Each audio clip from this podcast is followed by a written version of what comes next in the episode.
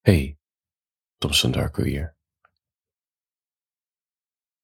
Het is best moeilijk om nou precies te weten hoe, of je een beetje lekker in je vel zit. Ken je dat gevoel? Je weet wel, ja, dat er wat speelt, maar om nou echt de vinger op te leggen. Voor mij is mijn belangrijkste graadmeter hoe ik me voel. Gewoon in, algemene zin, of ik me onrustig voel of ontspannen. Dat is uh, letten op mijn dromen. Als ik een periode heb waar ik heel veel droom of heel veel nachtmerries heb, dan weet ik gewoon dat er stress en spanning is in mijn leven. En als ik wakker word en ik ben al die dromen alweer vergeten, dan zit ik vaak in een hele ontspannen periode. En wat natuurlijk heel interessant is aan dromen, dat is dat je sowieso je dag verwerkt. En uh, maar je onderbewustzijn doet ook mee in je dromen. Dus al die onderdrukte spanningen, verlangens, die laten zich zien. En ik, in andere afleveringen zal ik hier wat dieper op ingaan. Hoe dat onderbewustzijn, waarom het via symboliek met je dromen praat en gewoon niet zegt wat er aan de hand is. Dat is voor een andere keer. Maar je kan je dromen dus uh, interpreteren. Nou ja, je kan er sowieso op googlen. Maar ik merk als ik er op google kom je op best wel vage sites en algemeenheden. En ik heb nu iets ontdekt. Ja, dat is echt ongelooflijk. Binnen. Het enige wat je hoeft te doen is als je wakker wordt even je droom goed opschrijven. Weet je, op een, blaadje of op je telefoon in een notitie. Nou, beter is op je telefoon in een notitie-appje. Uh, uh, en dan die tekst ga je dan gebruiken om je droom te interpreteren. Ik ga het je uitleggen. Maar eerst hoe dit kwam, als je het oké vindt, voor je gaat slapen. Ik werd wakker. En die droom zat nog heel vers in mijn hoofd. Echt heel vers. Ik had gedroomd dat ik om een festival rondliep. En ik heb heel vaak dat ik droom dat ik om een festival loop. Het grappige is, dit is echt een terugkerende droom al jarenlang. Het festival ziet er altijd uh, uh, uit Um, het is een soort fantasiefestival. Dus, dus weet je, ik heb zelf heel veel festivals bezocht in mijn leven. Maar de festivals die ik in mijn droom bezoek zien er elke keer anders uit. Het terrein is anders, de plek is anders, het lijkt op niks. Maar in mijn droom koppel ik er wel elke keer een naam aan van een bestaand festival. Dus de ene keer ben ik op Lowlands, de andere keer, nou, dit keer was ik op Siget in Budapest. Terwijl, nogmaals, in de droom, het festivalterrein leek niet op Siget. Ik liep er alleen en ook een beetje verdwaald rond, meer van wat doe ik hier? En toen kwam ik mijn basisschoolliefje tegen. Ik heb, laten we zeggen, twee, drie jaar verkering met haar gehad. Ze was, is geen grap, de, ze kwam volgens mij in groep vijf op onze school. En iedereen was meteen, alle jongens waren meteen verliefd op haar en alle meiden waren meteen bevriend met haar. Ze had een beetje van die blonde, ja, goudkleurige blonde haren. Het was gewoon een mooie meid.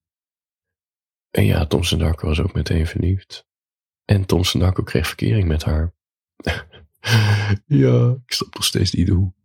Maar echt twee, drie jaar lang ook. Gewoon basisschoolliefde. Weet je, het, het werd niets. We hebben heel veel liefdeskaartjes en briefjes uitgewisseld. Maar misschien heb ik maar één of twee keer haar hand vastgehouden. En ja, in groep 7 maakte ze het uit, want ze ging liever, ze had liever verkering met Sander, want die had een paard. En ze was heel erg van de paarden. En ja, dat is dat was denk ik mijn eerste kennismaking met de melancholie. Gedumpt worden door een paard. Het ergste was nog dat ik echt heel verdrietig was. Echt, ik zat er echt flink doorheen. Het, weet je, dit was gewoon groep 7, hè. Maar ik had gevoelens als een volwassene. Ja, ik merkte aan mijn ouders, die begrepen het niet zo. En dat, ik denk dat dat een soort, dat, ja, dat, is, dat was echt melancholie. Dus dat je heel erg alleen je verdriet moet dragen. Dus mijn advies aan jou, als je ooit kinderen krijgt en de verkering gaat uit en ze zijn helemaal van slag, terwijl jij denkt, wat de fuck, waar heb je het over? Neem die emoties serieus. Het is echt belangrijk. Oké, dat was even uh, het tipboekje met Thompson Darko. En jou, mijn droom. Ze was er, mijn basisschoolliefje, die me heeft gedumpt voor een paard. En ze was nu volwassen hoor, in mijn droom. Ik kon er in de droom niet helemaal van opmaken of we nou een relatie hadden of niet. Het voelde zo alsof we iets hadden, maar ik kon het ook niet helemaal plaatsen. En naast haar zat een andere meid in het gras en die wilde met mij zoenen. Ik ken haar niet. Ik vond haar ook niet per se aantrekkelijk, ook niet lelijk. Weet je, soms heb je van die dromen dat je denkt, weet je wat, ik duik er maar gewoon op. We zijn toch aan het dromen, hè? Laten we er gewoon maar een, een flinke tongparty van maken. Lekker een, een, een neukpartij, laten we zeggen. Maar nu had ik die behoefte niet. En er zat ook een andere gast naast, wat haar vriend leek te zijn. Maar ja, ik snapte het niet helemaal. En zij begon mij te zoenen. En ik dacht, nou ja, het is dat je zoent, maar ik ga nu niet op eigen initiatief jou zoenen. Dat. Oké. Overal waar ik keek, op dat festivalterrein, het was een soort weiland met dat bos, eh, zag ik hele grote objecten. Van die reuzenradobjecten, gewoon van staal.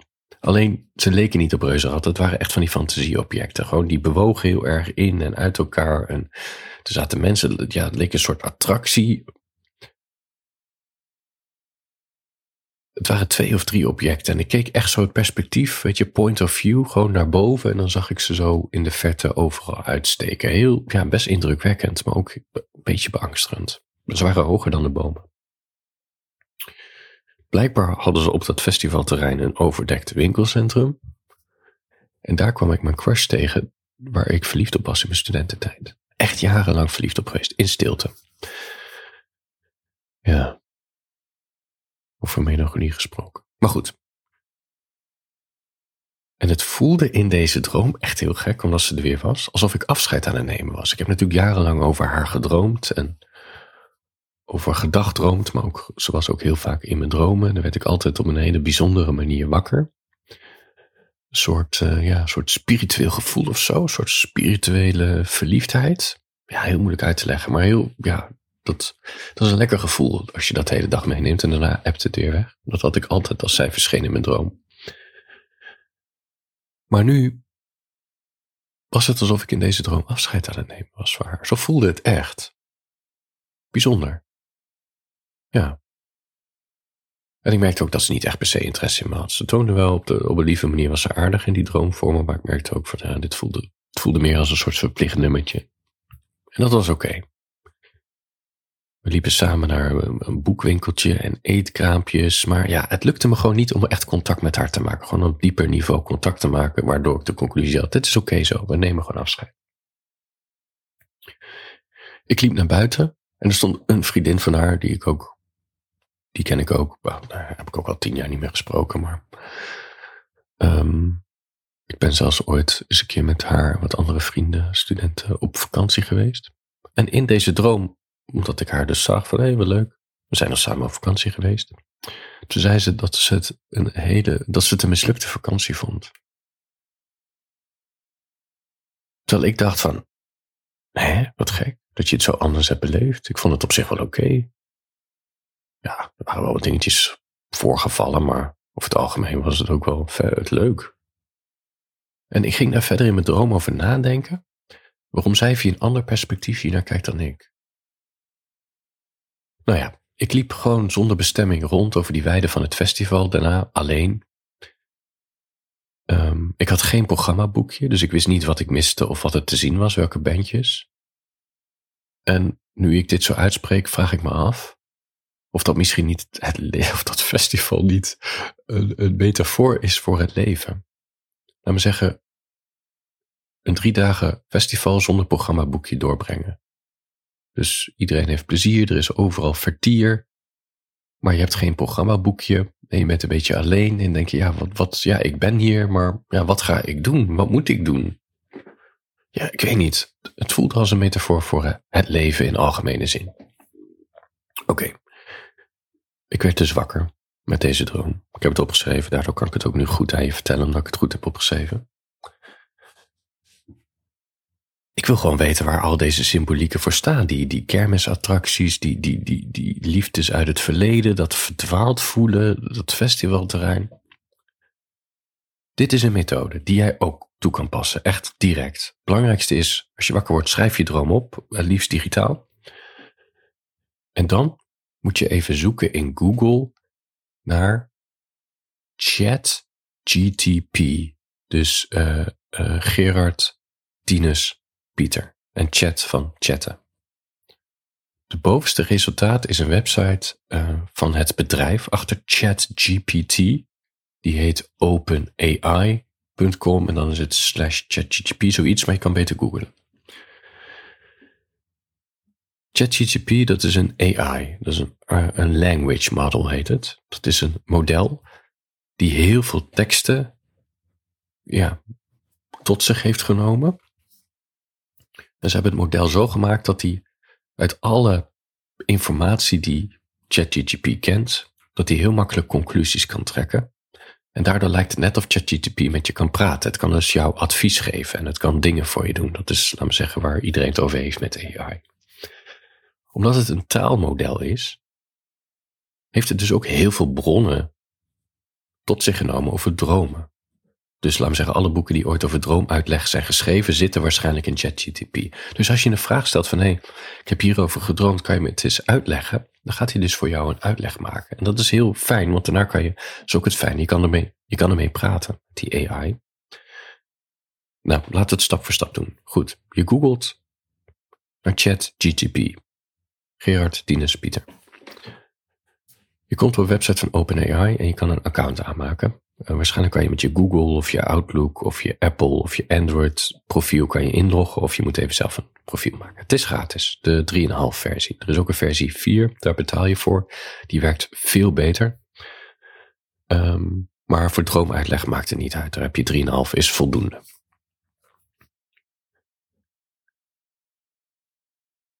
Als je erin zit, opent zich een chatvenster en dan kan je een vraag stellen aan ChatGPT. Dan zeg je, kan je een droom voor mij uitleggen? En dan gaat hij antwoord geven, ja, tuurlijk, vertel me je droom. Dan typ je je hele droom erin.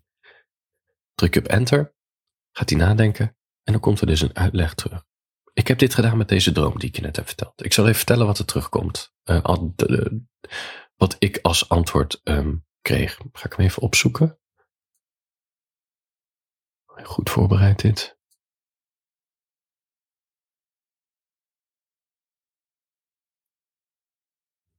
ChatGTP zegt, dromen kunnen complex en gelaagd zijn en de betekenis ervan is vaak persoonlijk. Oké, dat gezegd hebbende, zegt hij, het is net een mens, kunnen we enkele thema's en motieven uit je droom identificeren en interpreteren. Hij geeft mij zeven uh, interpretaties. Of in ieder geval zeven, ja, oké. Nummer één, festivalsetting, zegt hij. Een festival is een plaats van viering, muziek, mensen en vrijheid en in deze context zou het kunnen staan voor het leven zelf, met zijn ups en downs, verwachtingen en teleurstellingen. Vet. Die conclusie was ik zelf al gekomen. Tweede punt. Verdwaald zijn. Dit gevoel kan staan voor onzekerheid, het zoeken naar richting in je leven of het gevoel niet helemaal of het gevoel niet helemaal te passen in de situatie waarin je je bevindt. Interessant. Derde punt, relaties en aantrekking. De aanwezigheid van je basisschoolliefje en je studentencrush. Het is zo goed dat die ChatGPT, laten we zeggen, de woorden die ik hem heb gegeven, dat hij terugkoppelt. Dat maakt het heel echt. En ja, kan te maken hebben met onafgemaakte zaken of nostalgische gevoelens. Goed punt. Het kan ook gaan over verlangens, gemiste kansen of acceptatie van het verleden. De vrouw die wilde zoenen terwijl je haar niet aantrekkelijk vond, kan een situatie in het leven representeren waarin je iets aangeboden krijgt wat je niet echt wilt. Diep. Vierde punt. Grote objecten. Deze grote ongewone kermisattracties kunnen staan voor overweldigende gevoelens, situaties of uitdagingen in je leven die moeilijk te begrijpen of te hanteren zijn. Oké, ik moet zeggen, ik krijg hier wel een beetje astrologie-vibes. Maar ja, het idee van astrologie is ook dat het niet waarheid is, maar um, dat je een manier, een soort spiegel krijgt aangereikt die je altijd kan toepassen op je eigen leven en dat is leerzaam. Dus leerzaam. Deze grote objecten staan voor overweldigende gevoelens. Whatever that may be. Vijfde punt. Afscheid nemen. Het gevoel van afscheid nemen van je studentencrush kan wijzen op een vorm van loslaten, acceptatie of een overgangsfase in je leven interessant. Vooral die overgangsfase. Ik heb al een tijdje het idee dat ik in een overgangsfase zit in mijn leven. Um, ja, spiritueel, maar ook uh, waar mijn kunstenaarschap naartoe gaat, laat me zeggen. Het voelt echt als volwassenwording, als ik het zo mag zeggen. Dus vet, toch? Dat dit terugkomt uit mijn droom. Zesde punt. Verschil in perceptie. Het gesprek over de vakantie en de verschillende belevingen ervan kan wijzen op het idee dat mensen dezelfde gebeurtenissen anders kunnen ervaren en interpreteren. Dit kan je aan het denken zetten over communicatie, empathie of het begrijpen van andermans perspectief. Ja, nou, ik moet zeggen, daar, dat is sowieso een overtuiging die ik heb in het leven. Dat we met z'n allen zo verschillend kijken naar dezelfde dingen en dat we altijd ervan uitgaan dat de ander op de een of andere manier er ook op dezelfde manier naar kijkt als ons. Dat we dan beledigd zijn als het niet zo blijkt. Terwijl natuurlijk, nou ja, je kent mijn verhaal en ik heb het idee dat je dit ook al begrijpt. We zijn natuurlijk allemaal verschillend en alle wereldproblemen kunnen, zouden we kunnen oplossen met iets meer compassie en empathie, denk ik. Maar goed, laten we niet politiek met Darko uh, gaan doen. Voor een ander keertje misschien. uh, Oké, okay, zevende punt.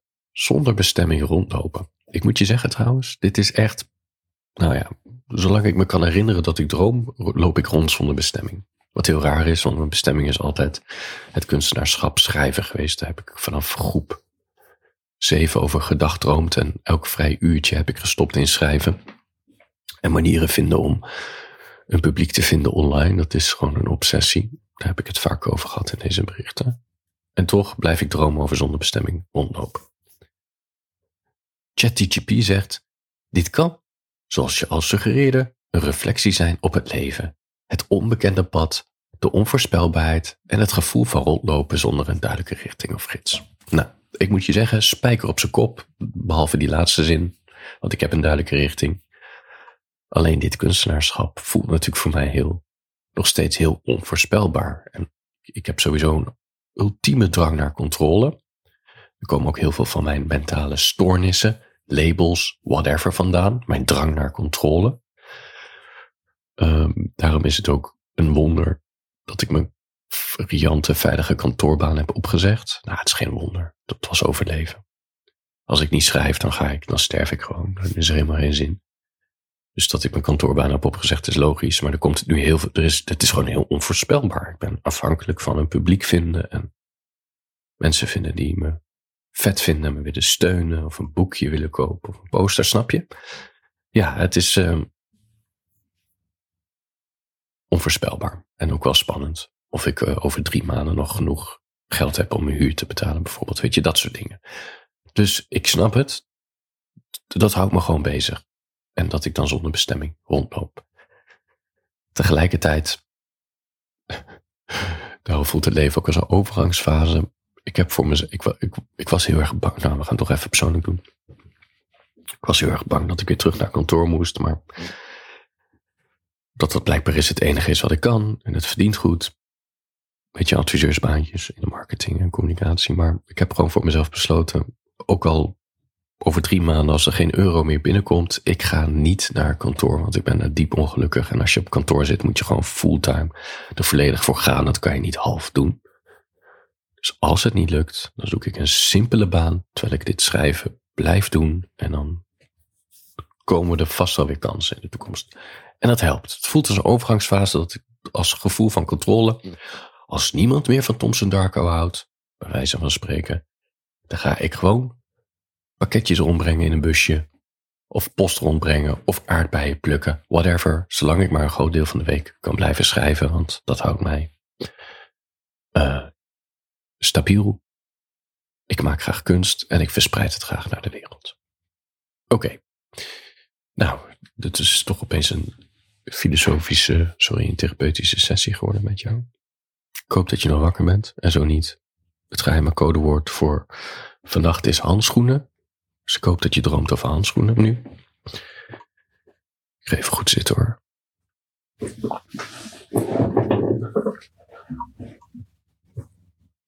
Dus best vet toch, wat die ChatGTP teruggeeft. Weet je, het is sumier, maar je kan hier iets mee. En het leuke is ook dat je aan ChatGTP nu uh, uitleg kan vragen. Bijvoorbeeld, dan kan je dus, want je moet hem echt als een mens zien. Gewoon praat met ChatGTP zoals je tegen een mens chat. Van hé, hey, je had het over grote objecten en die ongewone kermisattracties. Kan je dat maar wat meer toelichten? Dan kan je gewoon vragen en dan krijg je weer antwoord. Dus je kan in conversatie, eigenlijk met je eigen droom, via een taalmodel. Ja, nou ja, ik hoop dat je het ook gebruikt. Het is echt heel leuk om ermee te stoeien. Het is een leuke manier om, die, uh, om ook een beetje kennis te maken met die AI-modellen, want ze zullen alleen maar toenemen in de toekomst. Ik ben er zelf niet bang voor. Ik vind het echt vet, gewoon ChatGTP en uh, uh, je hebt nog een paar van die modelletjes. Ik zal het linkje in de show notes zetten naar de ChatGTP-ding. Nou, ja, dit was het. Ik hoop dat jij, uh, als je nog gaat slapen, dat je hele mooie symbolische dromen hebt die alles vertellen over wie jij bent en waar je staat in het leven. Als je wakker met me wil blijven, dat kan ik me zo voorstellen, uh, dan verwijs ik je door naar mijn Petje Af community. Word lid, krijg je exclusieve afleveringen waar ik langer doorpraat over onder andere droomanalyses en journaling en over wat de filosofen te zeggen hebben, of of je wel jezelf kan worden, een melancholie en ik maak grapjes en wat verdieping. Gewoon leuke onderwerpen die je vermaken, maar ook waar je wat leert over jezelf. En ook dat je dingen leert die je wil vertellen op feestjes en zo. Weet je, dat is ook belangrijk. Je moet ook een beetje indruk maken op mensen. Dat kan allemaal. Petjeaf.com slash Tomse Uh, steun me, word lid krijg je vier keer in de week een mailtje van me in de ochtend. Korte en lange mailtjes, het wisselt een beetje. En kan je wakker blijven met me. Uh, dat zijn uh, uh, exclusieve langere afleveringen. Nou ja, en nog heel veel andere perks. Kijk even op petjeaf.com slash Tomsendarko. Dankjewel. Handjes boven de dekens. Morgen een nieuwe dag. Slaap lekker. 1. Ik ben nog niet weg. Ik heb net mijn eigen in slaapvalbericht teruggeluisterd. Ik viel er heerlijk bij in slaap. Dat is een grapje. Ik zit de hele tijd het woord ChatGPT verkeerd te zeggen. Dus ik ga mezelf even corrigeren nu. Het is ChatGPT. Dus Chat, Gerard, Pieter, Theo en niet andersom. Excuses, ik zeg het gewoon al mijn hele leven fout. Wat beschamend. Nou ja, sorry. Als je het in de gaten had, snap ik dat dit je frustreert, maar nou ja, wees lief voor me, oké? Chat GPT. Ik zet een linkje in de show notes. Welterusten, slaap lekker, tot de volgende keer. Tot de volgende keer.